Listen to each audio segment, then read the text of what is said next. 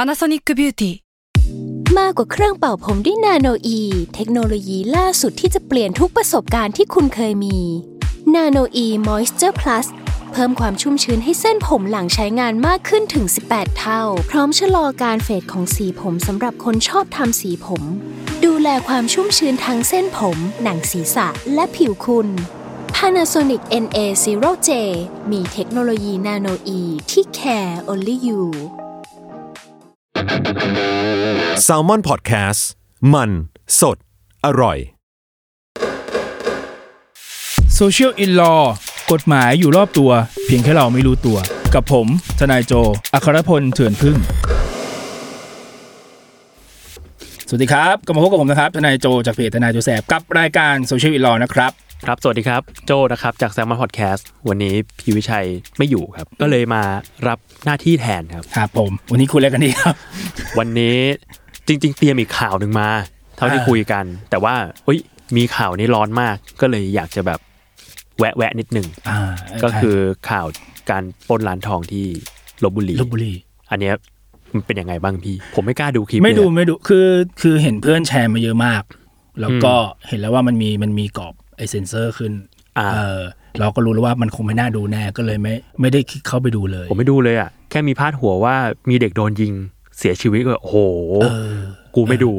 ลาก่อน คือเคสเนี้ยมันมันดูหน้าคนหูแล้วหลายคนโกรธไปเยอะเพราะว่าคดีอื่นๆมันมันอาจจะมีปล้นแหละมีคนเสียชีวิต แต่มันไม่มีเด็กไง แล้ววันนี้มันเหมือนแบบ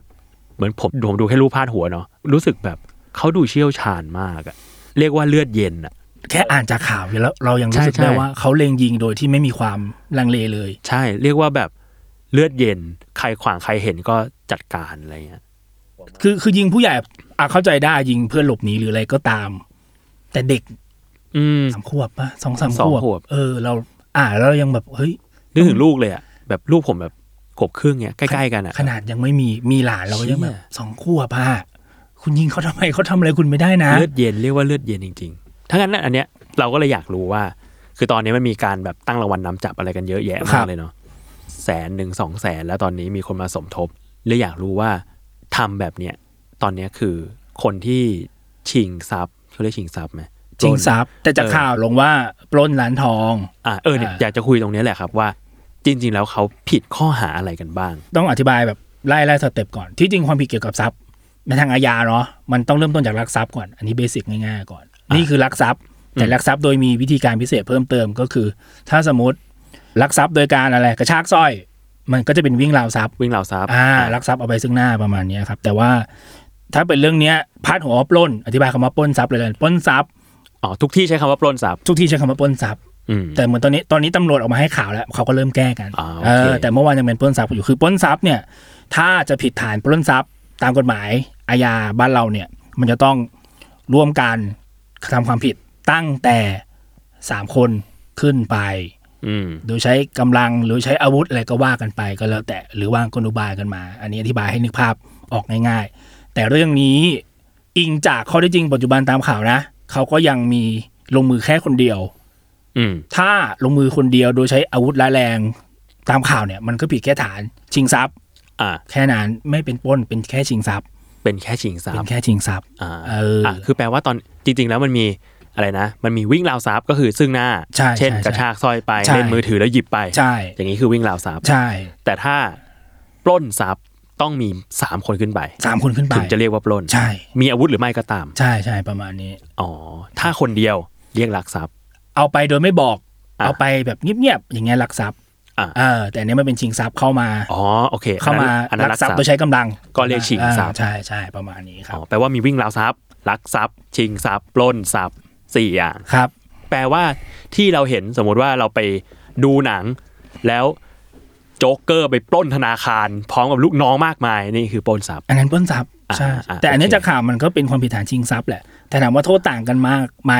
ไม่ต่างกันมาก แต่ อืม เอาเป็นแค่จากข่าวนะ จากข่าวเนี่ยเขาชิงทรัพย์แล้วทำให้ผู้อื่นเสียชีวิต ครับ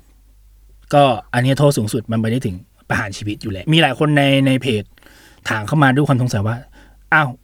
คำว่าชิงทรัพย์มันดูเบากว่าปล้นทรัพย์นี่โทษก็ต้องเบากว่าหรือเปล่า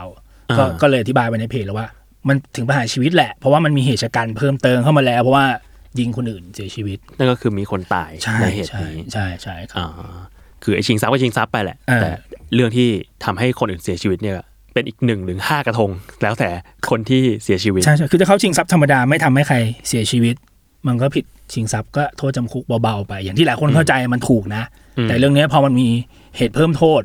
อืม ทั้งยิงผู้อื่นเสียชีวิต อืม แถมมีการยิงคนอื่นเพื่อเปิดทางเพื่อหลบหนีอีกตามกฎหมายเนี่ยครับมันก็กลายเป็นมีเหตุเพิ่มโทษให้เขาได้ว่า ถึงประหารชีวิตสูงสุดเลย อืมอืมซึ่งแปลว่าถ้าโดนจับก็เรียกว่าน่าจะโดนประหารชีวิตแน่แหละ ความผิดประมาณนี้ ถึงนะก็ถึงจะมีคนบอกว่าถ้าเขารับสารภาพล่ะก็ต้องลดโทษอยู่ดีโดยสภาพของกฎหมายใช่ไหม อ่าฮะ แต่เอาจากประสบการณ์เนี่ยต่อให้รับสารภาพ ถ้าพฤติการของคดีมันดูร้ายแรง มันดูเป็นภัยสังคม อืม ผู้กระทำดูไม่เกรงกลัวต่อความผิดอย่างเรื่องเนี้ย อืม ศาลอาจจะไม่ลดโทษนะต่อให้เขารับสารภาพก็เถอะ อ่า เออประมาณนี้ อ่ะโอเค ก็ติดตามข่าวกันต่อไป ใช่ครับ ว่าจะ เนาะ เป็นยังไงดี นอกเรื่องมานานมาก ใช่ ครับ เรามาเข้าสู่ประเด็นหลักที่เราเตรียมกันมาดีกว่า อันนั้นแวะแวะ ครับ อ่ะวันนี้เรามาคุยเรื่องอะไรครับพี่ คือในวันเดียวกันมันมีอีกข่าวหนึ่งที่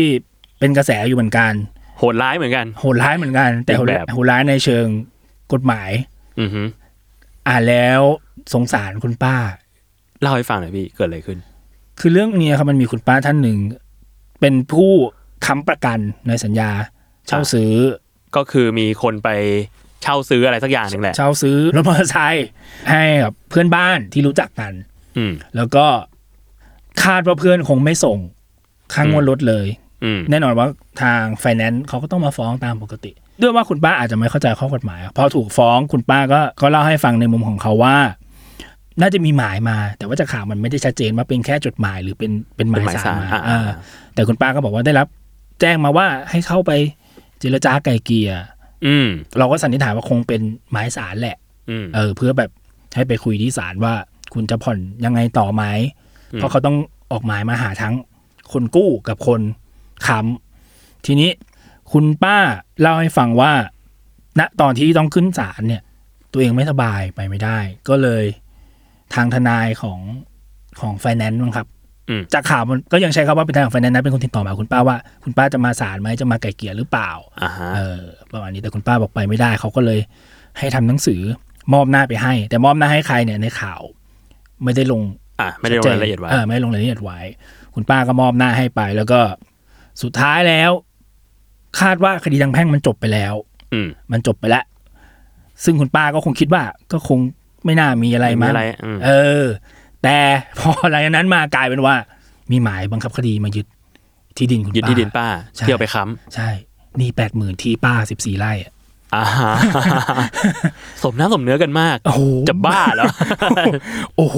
ต่อให้เป็นที่ต่างจังหวัดก็เหอะต่างอำเภอด้วยแต่ก็แบบสิบสี่ไร่นะ อ่า นี่ตามสัญญาเช่าซื้อแคปเท่าไหร่ตามข่าวแปดหมื่นสองนี่บวกดอกเบี้ยแล้วนะ เฉือนขายมาใช้หนี่ยังได้เลย ใช่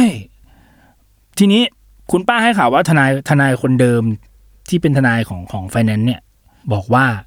เนี่ยเดี๋ยวมันจะมีขายทอดตลาดนะ พอบังคับคดีใช่ไหมครับมันจะมีขายทอดตลาดบอกบอกเป็นเกร็ดให้คนให้คนฟังทราบก่อน ครับผม ถ้าถูกฟ้อง แล้วคุณไม่จ่ายตามคำพิพากษา เจ้าที่ก็จะมาบังคับคดีกับทรัพย์สินของคุณ เช่นอายัดเงินเดือนหรือ ยึดที่ดินยึดบ้าน ก็เรียกว่าอะไรที่เป็นทรัพย์สินในครอบครองของเราอ่ะ ใช่ ก็มีสิทธิ์ที่จะโดนขายเอาไปใช้หนี่ ใช่ แต่ในระหว่างยึดก็เรายังอยู่ได้อยู่นะ อืม เออถ้าเกิดเราเข้าไปเจรจาปิดหนี้หรือยังคุยกันได้อยู่ อืม แต่ถ้าจริงๆถ้ามันยึดแล้ว มันก็จะเข้าสู่กระบวนการรอการขายเท่า อ่ะ ตลาด อ่ะ ของคุณป้าเนี่ย มันเข้าสู่กระบวนการตรงนี้แหละ ไปก็คือ ก็คืออยู่ ถู ไม่ ด ได้แล้ว เอ ว่า อ งั้นเถอะ ถูกยึดเอาไปขายท่อตลาดแล้ว ทีนี้ อันนี้หลายคนต้องระวังนะ ผมบอกเลย คือบังคับคดีเนี่ย ถ้าคุณถูกยึดบ้านนะ อ่ะ คุณมีสิทธิ์ไปค้านราคาได้นะ ครั้งหนึ่งนะ อ่ะ ถ้าราคาที่เขามีคนยกซื้อเนี่ย มันต่ำมาก แล้วคุณไม่โอเค อ่ะเดี๋ยวเรากลับมาเดี๋ยวเราเรา เออ เราเราเล่าเราเล่าตัวคดีก่อนว่าเกิดอะไรขึ้น พูดแล้วก็สงสารอินอินก็คุณป้าเนี่ยก็ถูกขายไปแล้วเข้าตลาดไปแล้ว แล้วทนายก็กล่อมว่าคุณป้าไม่ต้องไปค้านราคานะครับ ในวันในวันประมูลให้ปล่อยไปเลยไม่เป็นไรประมาณเนี้ยครับ ซึ่ง อืม สุดท้ายเนี่ยทนายเขาซื้อไปในราคาสามแสนสี่หมื่น สามแสนสี่หมื่น ที่สิบสี่ไร่ สิบสี่ไร่ สิบสี่ไร่ ครับ ซึ่งเป็นอีทนายเนี่ยแหละ ใช่ใช่ใช่ ทนายไฟแนนซ์เนี่ย ทีนี้เรื่องมันจบไปแล้ว อ่ะ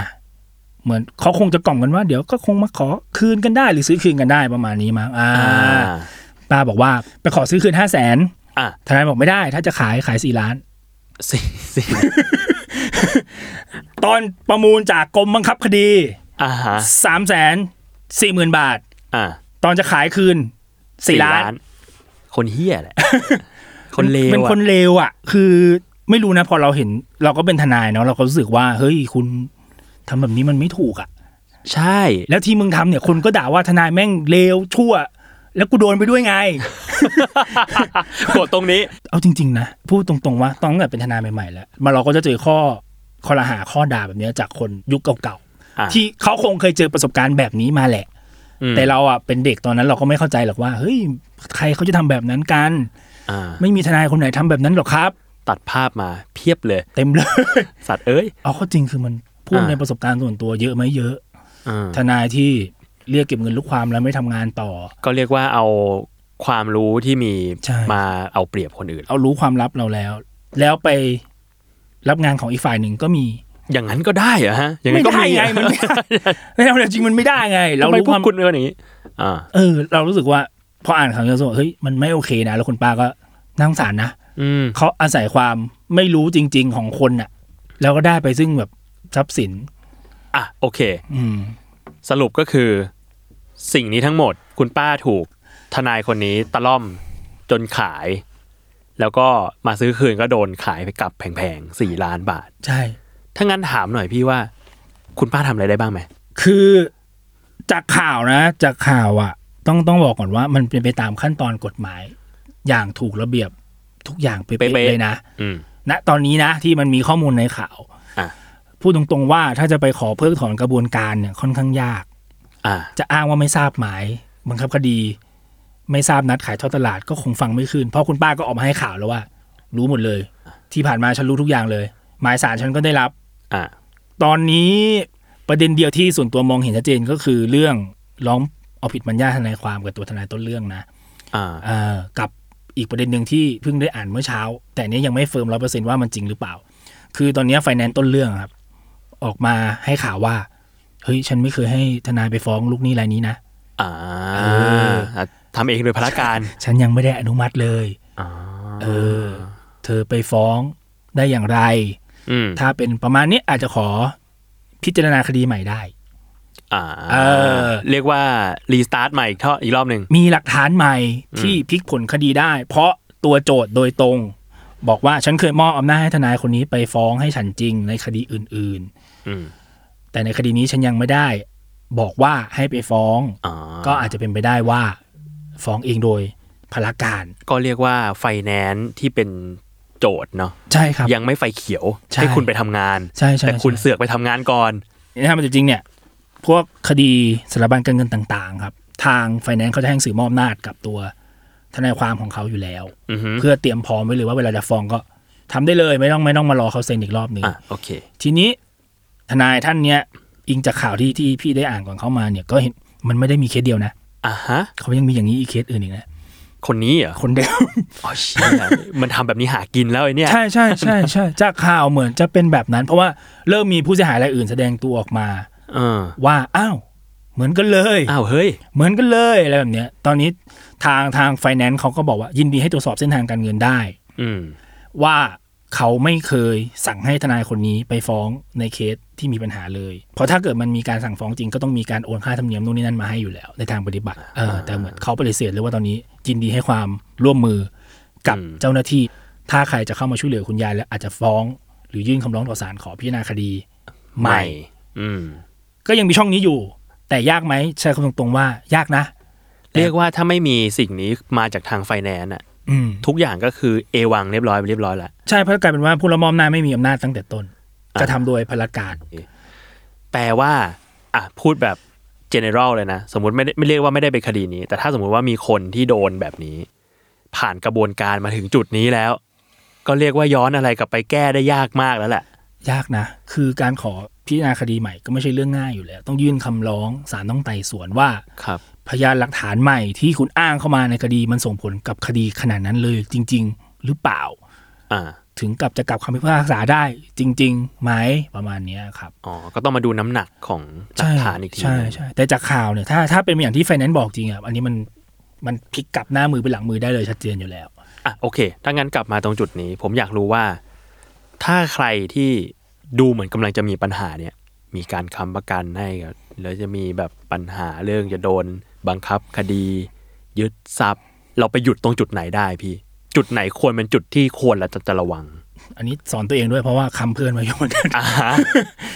โจคำสักคนไหม ไม่น่าดี พี่มีพี่มีคำให้เพื่อนกับญาติพี่น้องไปอยู่ ก็ไอ้พวกเนี้ยครับ เวลามีหมายสารมา อืม ไปศาลเองเถอะ อ๋อ ไปศาลเองจะได้รู้ว่า ไอ้ที่เขาไปคุยกันที่ทำยอมที่ศาลน่ะเงื่อนไขใหม่มันเป็นยังไงบ้าง อืม เพราะอย่าลืมว่าคุณต้องรับผิดกับเขานะ อ่า ถ้าถ้าค้ำหลายปีที่แล้วมันก็จะเป็นรับผิดอย่างลูกหนี้ร่วม อันนี้เต็มจำนวน ครับ ใช่ไหมแต่ถ้าเกิดรับผิดตามกฎหมายใหม่ตั้งแต่กุมภาห้าแปดลงมาเนี่ยมันก็จะเป็นรับผิดเฉพาะดอกเบี้ยเท่านี้เท่านี้ไม่เกินส่วนแต่เงินต้นต้องรับเต็มนะต้องบอกแบบนี้ก่อน อ๋อเดี๋ยวนะเอาใหม่ แปลว่าเออมันมีกฎหมายใหม่ขึ้นมาตอนช่วงปี 58 ใช่เราไม่ต้องรับผิดอย่างลูกหนี้ร่วมแล้ว อ๋อ จากแต่ก่อนที่คนค้ำต้องรับผิดอย่างลูกหนี้ร่วม ก็คือรับผิดเหมือนมึงเป็นลูกหนี้เลยแหละ เออ อ่าฮะ แต่อันใหม่เนี่ยมันจะมีเช่น สมมติเจ้าหนี้ไม่ได้บอกกล่าวภายใน 60 วันนับจากวันที่ผิดนัด ครับ เราก็จะรับผิดส่วนดอกเบี้ยไม่เกิน 60 วัน อ๋ออา เรียกว่าเปอร์เซ็นต์ลดหลั่นกันไป อ่าลดแต่เงินต้นเต็มเหมือนเดิมนะ เงินต้นต้นเต็ม เท่ากับว่าได้ผลประโยชน์เฉพาะส่วนดอกเบี้ยที่อาจจะหายไป อ่า ถ้าเกิดเจ้าหนี้สับเพร่าไม่รีบบอกกล่าว อ่า อ่าประมาณนี้ เราโอ้โหเราจะค้ำประกันกันไปทำไมครับเนี่ย ดูลำบากลำบน คือในทางปฏิบัติจริง เจ้าหนี้เขาจะเริ่มเปลี่ยนเป็น ไม่ต้องค้ำครับผมกู้ร่วม อ่า เลย อ่า กู้ร่วมไงจบ ไม่งั้นก็จะไม่มันไม่งั้นมันก็จะซัฟเฟอร์อย่างเงี้ยแบบอ๋อพอค้ำประกันก็จะแบบอ๋อกูไม่รู้เรื่องอะไรเลย เออ แล้วกูก็มาโดนเต็มจำนวน เอ อ กันดานกันไปชีวิต คือเซ็นค้ำเนี่ยเอาแบบว่ากันตรงๆ ไม่ค่อยแนะนำให้ใครเซ็นค้ำให้ใครเลย อ่า ตัดไฟแต่ต้นลม ใช่ อ่ะโอเคอ่ะสิคำแนะนำแรก อย่าเซ็นคำให้ใคร อย่าเซ็นค้ำจริงๆนะ อย่า มัน เซ็นค้ำ มันฟังดูแบบโอ้เฮี้ยจั งวะ กูเพื่อนนะสมมติแบบญาติพี่น้องมา เฮ้ยเซ็นค้ำให้ไม่ได้เหรอบ้านเราก็อยู่ติดกันโน่นนี่นั่นผมนี่ครับเซ็นค้ำให้ญาติพี่น้องครับโนติสมาบ้านเหมือน กัน ผมเป็นทนายแท้ๆเลย ผมยังโดนเลย อ่ะ เออ อย่าเซ็นคำ ใช่ แล้ว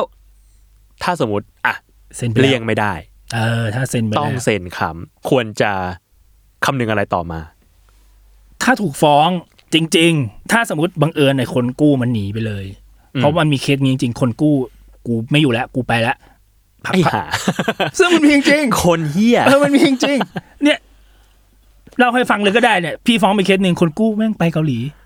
คนค้ำอยู่ในไทยอ้าวแล้วไงอะ ไปเกาหลีไปเลย ไปเลย ไปเลยอ่ะ อ่ะออ เยี่ยมไปเลย เอออ้าวเพื่อนก็ อ่า อ้าวกูเพื่อนมึงนะ อ้าวเฮ้ย เออรู้ว่าเพื่อนกันไง ไม่เป็นไรมึงจัดการไปก่อนเดี๋ยวกูเคลียร์ให้ อ่ะ เออ ทำไง ในบางกรณีเจ้าหนี้เขายอมให้ปิดหนี้เฉพาะส่วนได้ ปิด เช่น หนี่เฉพาะส่วนคื เช่น อ เช่นสมมติกู้มาสองแสน ครับ มีดอกเบี้ยเนาะเขาก็จะมาหารสมมติคำคนเดียวใช่ไหมเขาจะหารสองให้ อ่ะ หารสองแบ่งครึ่งให้เลยว่าคำนวณแล้วว่าอันในส่วนคนค้ำนะครับควรจะต้องรับผิดเท่านี้ อ๋อ แล้วเขาก็จะออกหนังสือ ยืนยันให้ว่ามีการปิดหนี้ให้แล้ว จะไม่ดำเนินคดีต่อไม่ไม่บังคับคดีต่อเออ ซึ่งถ้ากรณีนี้แปลว่า คนค้ำก็ก็หลุดเลย หลุดความรับผิดในส่วนของตัวเองไป อ่ะแต่อันนี้ไม่ได้เป็นกฎหมาย แล้วแต่บริษัทที่จะยอมด้วยทั้งหมดนี้ อ๋อ แต่ส่วนมากเขาก็ยอมกันนะ เพราะว่าสถาบันการเงินอยากได้เงินคืนแหละว่ากันตรงๆได้ได้มากได้น้อยอีกเรื่องหนึ่งแต่เขาอยากอยากได้เงินคืนเป็นหลัก อืม การไปขอปิดหนี้เฉพาะส่วนทำได้ อืม ก็ดูปณีประนอมดี ใช่ กับคอมแนะนำต่อไปถ้าเหมือนคุณป้าท่านนี้ ครับ ถูกยึดทรัพย์ไปแล้ว อ่ะ เออ ทำยังไง เอาในทางปฏิบัติจริงอะถ้าเกิดถึงขั้นยึดทรัพย์อะส่วนมากเจ้าหนี้อะจะไม่ค่อยยอมให้ปิดหนี้เฉพาะส่วน อาจจะด้วยว่าค่าใช้จ่ายมันบานปลายไปแล้วด้วยแหละส่วนหนึ่งออ ก็เรียกว่ามาถึงจุดนี้แล้วอ่ะ เออเกิดยึดแล้วอ่ะเพราะว่าค่าทนายมันจ่ายไปเป็นสองรอบแล้วเขาก็ส่วนมากอาจจะต้องถ้าแบบเร็วร้ายสุดก็คือพยายามให้ญาติพี่น้องมายกประมูลซื้อที่ตัวเองกลับไป อ๋ออ เพราะอย่างน้อยเนี่ย ถ้ามันมีส่วนต่างส่วนต่างมันกลับมาหาเออเราอยู่แล้ว อืม เออประมณ เรียกว่าเอาคนไว้ใจได้มา ใช่ใช่ใช่ถึง มา มัน มาประมูลให้เราหน่อย เออถึงมันจะฟังดูแบบเป็นข้อเลี่ยงกฎหมายนิดหน่อยแต่ว่า ก็ยังดีกว่าคนอื่นซื้อไปนะคนอื่นซื้อไปคือคุณจบไปนะ คุณต้องไปขอซื้อคืน อย่างเดียวเหมือนคุณเหมือนคุณป้าตามข่าว อ่า ซึ่งในทางปฏิบัติจริงลูกความพี่ก็เคยเป็นแบบนี้แหละ บุคคลภายนอกซื้อไป อืม แต่คือคนในบ้านมันยังอยู่กันเป็นครอบครัวใหญ่อะเพราะนั้นเขาเป็นแบบบ้านบ้านหลังใหญ่เลย อืม นี่ต่ำนี่แบบสามสี่หมื่นเองอะ ก็โดนแล้วเหรอ โดน ยึดบ้านเนี่ย แล้วอยู่กันสามครอบครัวเป็นรั้วเดียวกันน่ะ โอ้เชี่ย แต่ทีเนี้ยเรื่องนั้นมันผิดพลาดตรงที่ไม่ได้ใส่ใจเรื่องหมาย อืม หมายที่มาบ้านเนี่ยอย่างคุณป้าท่านเนี้ยยังดีนะว่า แกยังใส่ใจว่ามีหมายสารมานะ อืม มีหมายมาเข้าคดีมานะ อืม บางคนเห็นหมายมา แปะตาคุด ไม่อ่านไม่ได้เรื่อง ไม่ใช่เรื่องของฉันนี่ ไม่รู้ในบ้านใครถูกฟ้องให้มันมา โอ้เชี่ย หรือบางครั้งก็หยิบมาแล้วเห็นแล้วอ๋อเออน้องไอ้น้องไอ้ถูกฟ้องอ่ะ ชื่อสมมติชื่อสมมติ ครับผม สติน้องไอ้ถูกฟ้องเนี่ยน้องไอ้ไปอ่านสิไอ้น้องไอ้ก็ไม่รู้เรื่องเลยช่างมันกูเป็นหนี้กูไม่จ่าย อ่า มันมีอย่างนี้จริง อ่า ๆ ไม่มีใครใส่ใจว่าไอ้หมายที่มาแปะมันคือหมายอะไร แล้วกลายเป็นว่าบ้านตัวเองถูกยึดไปแล้ว อืมอุ้ยผมสงสัยนิดนึง อยากรู้ว่า เนี่ย อย่างที่พี่บอกว่าบางทีหนี้สามหมื่นแต่บ้านโดนยึด ครับ เพื่อไปขายท่อตลาด คือมันยึดอะไรที่ถูกกว่านี้ไม่ได้เหรอหรือว่าอะไรที่สามหมื่นแล้วสมน้ำสมเนื้อเฮ้ยกลัวไปขายแล้วมาจ่ายหนี้ไม่ได้เหรอ ในทางปฏิบัติจริง เจ้าหนี้เขาจะดูจากไอ้พวกรายการทรัพย์สินที่สืบได้แล้วว่า ยึดอะไรที่มันจะ cover กับหนี้ อ่า เออ แต่ส่วนมากอ่ะ พอมาดูแล้วพอมันมีที่ดินอ่ะเขาก็อยากยึดที่ดินแหละเพราะมัน cover ไงอย่างเดียวก็จบเลย ไม่ต้องไปวุ่นวายกับเงินเดือน ไม่ต้องไปวุ่นวายกับเงินปันผลสหกรณ์ถูกไหม ม เออประมาณเนี้ยแต่สมมติหนี่สามหมื่นแล้วไปยึดที่สองแปลง อันนี้ไม่ได้ เจ้าที่ไม่ทำให้เพราะเจ้าหนี้ถือว่าเฮ้ยแปลงแปลงนี้ราคาประเมินก็เกินแล้วนี่คุณจะยึดบ้าบออะไรสองแปลง า เออ ก็เรียกว่าจะไปยึดสิ่งที่ราคาแพงที่สุดที่เป็นชิ้นเดียวว่างั้นเถอะ ใช่ครับในทางปฏิบัติจริงจะเป็นแบบนั้นเว้นแต่ว่าถ้าเกิดชิ้นแรกมันไม่พอจริงถึงจะไปยึดชิ้นที่สอง อืม แต่ส่วนมากอะถ้าเป็นเรื่องพวกเนี้ยข้อผิดพลาดที่ร้ายแรงสุดที่เคยเจอเยอะมากเลยก็คือ ไม่ยอมดูหมายเรียกนี่แหละ ไม่ยอมดูหมายสารไม่ยอมดูหมายเรียกต่าง ๆ ว่ามันคือหมายอะไร บางคนก็อายมาถึงปั๊บดึงออก วางไว้ ไม่อ่านจะจะด้วยว่าเครียดหรืออะไรก็ตาม มารู้ทีก็คือบ้านถูกเข้าสู่กระบวนการขายทอดตลาดไปแล้ว อืม ซึ่งพอมาหาทนายทนายก็จะได้แต่ยิ้มแห้งๆว่า มันทำอะไรไม่ได้เลยนะครับ ไม่รู้จะช่วยยังไงเหมือนกัน คือเคสที่ออฟฟิศของพี่ที่เคยขอไต่สวนเนี่ย อ้างว่าไม่ทราบว่าหมายได้รับมาตอนไหนศาลก็อนุญาตให้ไต่สวนได้ แต่ว่าเรื่องนั้นก็คือสุดท้ายศาลมองว่าเพื่อประโยชน์ของสองฝ่าย ก็เจรจาซื้อคืนง่ายกว่า อืม เพราะว่าทางทางผู้ซื้อบ้านเขาซื้อไปโดยชอบหมดด้วยกฎหมายนะเขาก็ไม่ได้ทำผิดเลยเลย อ่า เออ แต่คุณไม่รับรู้เอง ใช่ใช่ อืม เราจะไปอ้างว่าเราไม่รู้เนี่ย กระบวนการการส่งมันก็มีของมันอยู่อ่ะสมมติคุณไม่เซ็นรับ อืม เป็นการปิดหมายมันก็มีผลระยะเวลาของมันอยู่แล้วตามกฎหมายอย่างที่หลายคนอาจจะทราบอยู่เรื่อง 15 วัน 30 วันมีผล อา อะไรแบบเนี้ยครับ โอเค อืม เรียกว่ากระบวนการค้ำประกันจนถึงยึดทรัพย์มันเป็นแบบกระบวนการเจ็บปวดเนาะเป็นกระบวนการที่แบบจบไม่ดีอ่ะ คือถ้าลูกหนี้ไม่ออกก็ต้องขับไล่เหมือนเคสคุณป้าเนี่ย อ่า แล้วก็เราก็ต้องไปเอาเจ้าพนักงงานมา ต้องมีตำรวจเพื่อพาเขาออกจากที่ไป อ่า เนี่ย ลูกน้องเพิ่งไปทำไปรับเคสมาขับไล่เหมือนกัน อืม ซึ่งก็ต้องลุ้นว่าเจ้าของที่เขาจะยอมออกหรือไม่ แต่เขาเป็นลูกหนี้เราจริง ๆ อ่าอ่า ก็ เข้ พย ใจ พยายาม เข้ใจ คุยแล้วแต่ว่า ก็อาศัยลูกดื้ออะเงินก็จะไม่จ่าย อ่า ที่ก็จะอยู่ อ่า เออ อะไรแบบเนี้ยครับ แต่นั่นก็คือเป็นเจ้าเป็นเรียกว่าเป็นลูกหนี้แหละ เป็นลูกหนี้ แต่ นะ พอแต่พอมันเป็นเรื่องของคนค้ำประกันแล้วอะมันเลยดราม่าขึ้นกว่าเดิม เพราะว่าของกูก็ไม่ได้ซื้อ ใช่ อะไรกูก็ไม่ได้ รถไม่ได้ใช้ แล้วกูยังเสียอีก ใช่ อ่า มันก็เลยแบบดราม่าขึ้นมา ค้ำประกันให้เพื่อนบ้าน เป็นเคสคลาสสิกเลยค้ำประกันให้เพื่อนบ้านค้ำประกันให้เพื่อนร่วมงาน ค้ำประกันให้ญาติ เอออ อะไรเนี่ยเยอะแยะ โอ้โห พี่เคยเจอแบบบางครั้ง อันนี้เล่าสู่กันฟังได้อยู่ผู้พิพักษา ครับ เซ็นคำให้ลูกน้อง อ่า สารเป็นเอง ศาลเลย ศาลน่ะ เราคิดโอ้โหท่านครับท่าน ใจว่ะ คือคือผมท่านอะคุยว่า ท่านก็หวังดี เห็นว่าลูกน้องจะต้องใช้เงิน อืม อ่ะไม่เป็นไร ผมเซ็นค้ำให้ ซึ่งหายากนะ ผมบอกเลยว่า โดยโดยระดับสายงานเนาะเขาอยู่ข้างบนมาเซ็นค้ำให้ลูกน้องมันไม่ค่อยเห็น อ่า ซึ่งเคสนั้นเนี่ย พี่ก็เอะใจตั้งแต่ตอนส่งจดหมายทวงถามไปหาแล้วว่าชื่อคุณคุณ เคยเจอกันที่ไหนสักสารหนึ่งหรือเปล่าวะพนายหรือเปล่าก็พยายามคุยน้องว่าชื่อคนนี้คุณคุณจังเลยแต่เรานึกไม่ออก สรุปเป็นสาร เป็นสารครับแต่ว่าท่านเปลี่ยนชื่อใหม่ไงเราก็ถึงอ๋อ อ๋อ มีหน้ามันดูคุ้นๆแต่นามสกุลน่ะเดิม แต่ชื่อท่านเปลี่ยน อ๋อ เราก็เลยรู้สึกว่า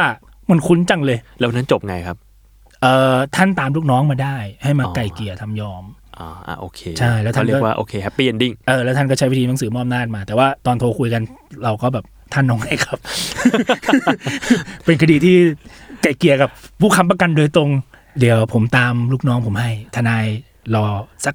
สิบกว่าวันเลื่อนให้ผมก่อน อ่าอ่าอ่า ประมาณนั้น อ่าโอเคอ่ะโอเค งั้นก็เทปนี้มีประมาณนี้เนาะเดี๋ยวผมสรุปให้ก่อน ครับ คีย์เทคเอาท์จากเรื่องนี้ครับ ข้อหนึ่งนะฮะ อย่าค้ำประกัน จริงอย่าค้ อย่าค้ำถ้าเลี่ยงไม่ได้ ถ้าเลี่ยงการค้ำไม่ได้ คุณลองไปดูก่อนว่า มีการเรียกว่าแบ่งส่วนชำระหนี้ไหม ำถ้าถูกฟ้องมาแล้วนะ อ่า อ่าถ้าถูกฟ้องมาแล้ว เอ่อเรียกว่ามีการแบ่งส่วนชำระหนี้ไหมบริ ครับ บางบริษัทจะมี ใช่ ซึ่งจะทำให้คุณไม่ต้องรับผิดชอบหนี้ทั้งหมด ใช่ ทั้งก้อน แต่ถ้าไม่ได้อีก คุณก็ผ่านกระบวนการนี้มาแล้ว ให้คุณไปลองเออเวลามีหมายสาร มีหมายนั่นนี่มา ตรวจสอบให้ดี ไปศาลเอง ใช่ รับรู้เรื่องเอง ใช่ อย่ามอบหน้าให้ใคร เพราะว่าไม่งั้นแล้วเราอาจจะได้สารไม่ครบก็ได้ ถูกถูกและหลายเคสเป็นแบบนั้นนะทำทำยอมไปแล้ว ไม่ได้แจ้งผู้ค้ำก็มีเอออ อ่ะแล้วก็สุดท้ายถ้าสมมติไม่ได้แล้ว สุดท้ายที่ดินหรือบ้าน มีการโดนยึดเพื่อที่จะขายเข้าตลาด ลองดูให้คนที่คุณไว้ใจได้ มาซื้อ ใช่ แทนคุณ ดีกว่า เพื่อที่จะขายกลับให้คุณอีกทีหนึ่ง ใช่ดีกว่า อาจจะเป็นวิธีสุดท้ายที่คุณจะทำได้ เพราะถ้าสุดท้ายแล้ว บ้านคุณที่ดินคุณตกไปอยู่ในมือคนอื่นอย่างสิ้นเชิง มันก็อาจจะกลับมาคนของเราไม่ได้แล้ว เออประมาณ เรียกว่าสายไปแล้ว เหมือนกับกรณีคุณป้าที่อาจจะสายไปแล้ว อ่านเมื่อวานแล้วแบบโอ้โหไม่รู้จะไปทางไหนเลยอะเพราะว่าตอนแรกเมื่อวานมันยังไม่มีข่าวเรื่องไฟแนนซ์ออกมาว่า ฉันไม่ได้ให้เธอฟ้องนะ แต่พอ ม เมื่อเช้าไล่อ่านแล้วเจอเรื่องเจอเรื่องนี้เพิ่มเราก็แบบ เห็นแสงนิด อืม ๆแต่ก็ไม่รู้ว่า มันจริงหรือเปล่าด้วยแหละ มัน ตอน จะ นี้ ได้แค่ไหน ออมั เนอะ จะได้แค่ไหนต้องว่าอีกทีหนึ่ง ก็เป็นกำลังใจให้คุณป้านะครับหวัง ครับ ว่าสิ่งนี้จะสามารถพลิกคดีให้ป้าได้ หวังว่านะเราโหสิบสี่ไร่เขาซื้อไปได้สามแสนสี่แย่อะ คนเลว ไม่ผมว่าคือตอนนี้หน่วยงานน่ะหน่วยงานที่ลงมาดูแลคุณป้าถ้าคิดอะไรไม่ออกอะร้อง อืม มันญาติทนายก่อนเลย อย่างน้อยถ้าถูกเพิกถอนนะเขาหากินในทางนี้ต่อไม่ได้ อ่ะ เออ ก็จริงก็จริง อย่างน้อยก็แก้คดีนี้ไม่ได้ แต่ก็อาจจะแก้คดีในอนาคต เออ ได้ ให้เขาออกจากวงการไปก่อน ไม่มีสิ่งนี้ ใช่เอ้ยส่วนถ้าเกิดมันรื้อฟื้นคดีได้ใหม่ก็ว่ากันอีกทีหนึ่ง อืม จริง ๆ นะ ฝากฝากเลยถ้าเกิดโดยงานได้มาฟัง อ่ะโอเคครับ เทปนี้ก็ประมาณนี้ ครับ ก็สำหรับสัปดาห์นี้ คงมีแค่นี้ก็กลับมาพบกันใหม่ ทุกวันพุธทุกช่องทางของ s ซ m o n Podcast ครับผมสำหรับผมวันนี้ครับทนายโจครับ โจครับ ลาไปก่อนครับ ครับ สวัสดีครับ ช่วงเปิดประมวลกับทนายตัวแสบ